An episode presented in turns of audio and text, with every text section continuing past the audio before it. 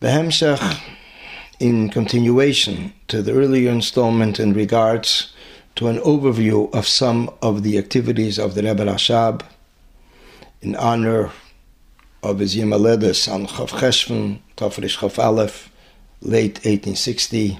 We continue now with an additional Rishima, which the Frierdiker Rebbe wrote, giving somewhat overview of his father's life.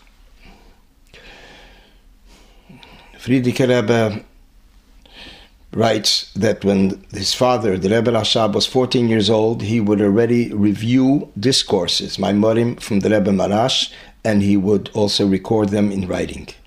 And when he was 15 years old, he was already elaborating, writing explanations on the Maimorim of his father.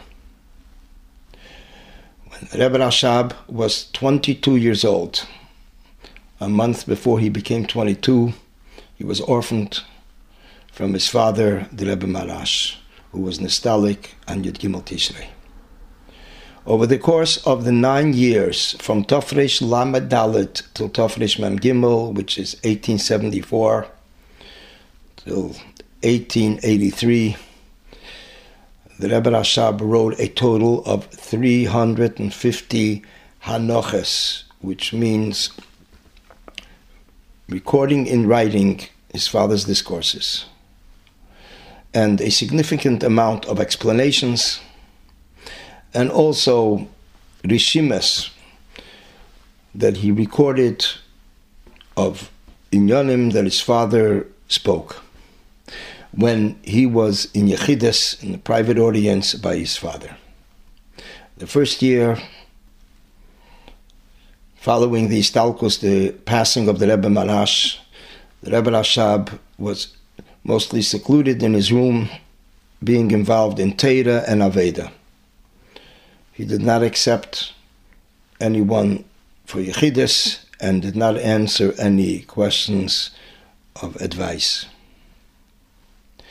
In summer Tofresh Mem Gimel, summer of 1883, the Rebbe Rashab got very sick and he needed to travel to Petersburg to consult the advice of uh, doctors who were experts in this field.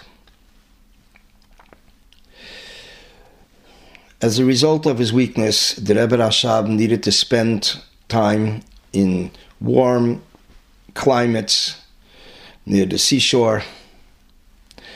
And over the course of three years, he was occupied with various trips and wherever he was, he was engrossed in learning and also writing inyanim for himself, privately.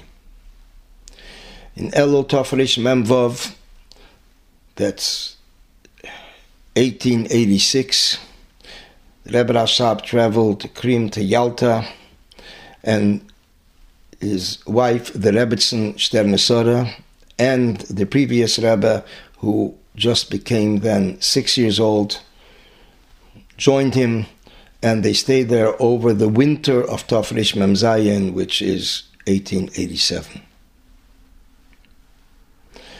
The Rebbe Rashab then traveled after Pesach from Yalta to Lubavitch through Kharkov, and the Chassidim of Small Russia, Mali Russia, send delegations to the Rebbe Rashab to Yalta that he should stop over for three weeks in Kharkov in order to give the opportunity to Chassidim of Malarusia to be able to visit with him and to hear Chassidus from him, to hear discourses from him. Rebbe Rashab's trip from Yalta to Lubavitch and also the stopover of three weeks including also the Yom Tev of Lag Boimer and Kharkov, and Rebbe Rashab delivered Maimorim and Siches, discourses and talks over that time.